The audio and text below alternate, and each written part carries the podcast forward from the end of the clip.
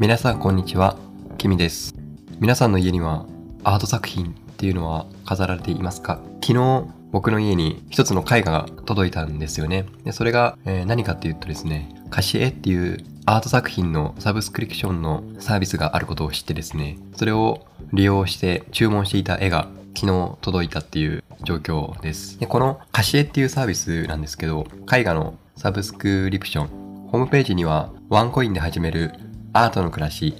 定額制絵画、定額制絵画レンタルのカシエっていう風に書いてあってですね。これ僕がそもそも何でしたかっていうとですね、あのツイッター経由でなんですよね。僕が横浜 DNA ベイスターズが好きででたまにその横浜 DNA ベイスターズに関する情報とか選手たちのつぶやきとかオーナーさんの関係者の方の発信とかを見ているんですけどその中で横浜 DNA の横浜 DNA の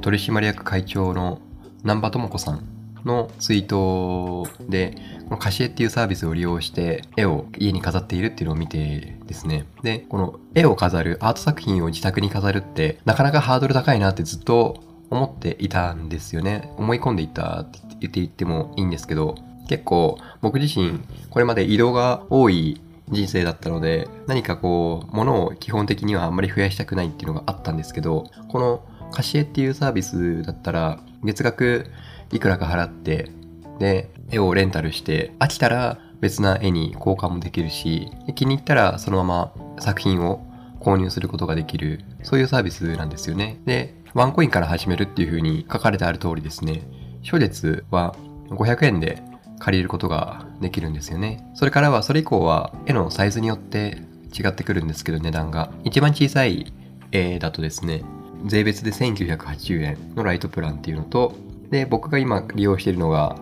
レギュラープラン。これが少し大きめの絵になって月額2980円。で一番大きな、えープレミアムプランっていうのがあるんですけどこれが月額5300円。それぞれ税別ですね。ってなっていて。で僕が一回このカシエのサービスに申し込むときに自分の好みとかっていうのを記入してそれをもとにカシエの会社の人がその人個人に合わせた絵を選んで送ってくれるっていうサービスになっているんですけど勝手に絵が送ってくるわけではなくって僕の今回ですね初めてだったんですけど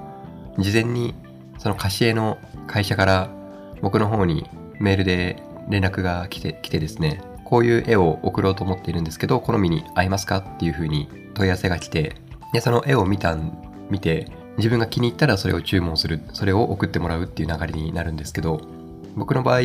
最初提案された絵がですねあんまりこうピンとこなくっていろいろそのカシエのホームペホームページの中にレンタル可能な絵の一覧っていうのが乗っかっているのででそれをこう見ていた時に結構動物の絵が自分の中でいいなって思ったんですよね。僕の今手元に届いて届いているのは狼がこうちょっとうつろげな目をして表情をして上目遣いでこう遠くを見ているような感じのなんかそれ以外にもあとは猫の絵とかいいなって思ったんですけどそう。そういう狼か猫の絵が希望ですっていう話をさせていただいたらあじゃあこういう絵はどうですかっていうふうに再度提案していただいたいただいてでその中で狼の絵も猫の絵もどちらもこう捨てがたかったんですけど今回は猫って割とありふれている気がしたので狼の絵っていうのを今回ですねチョイスして。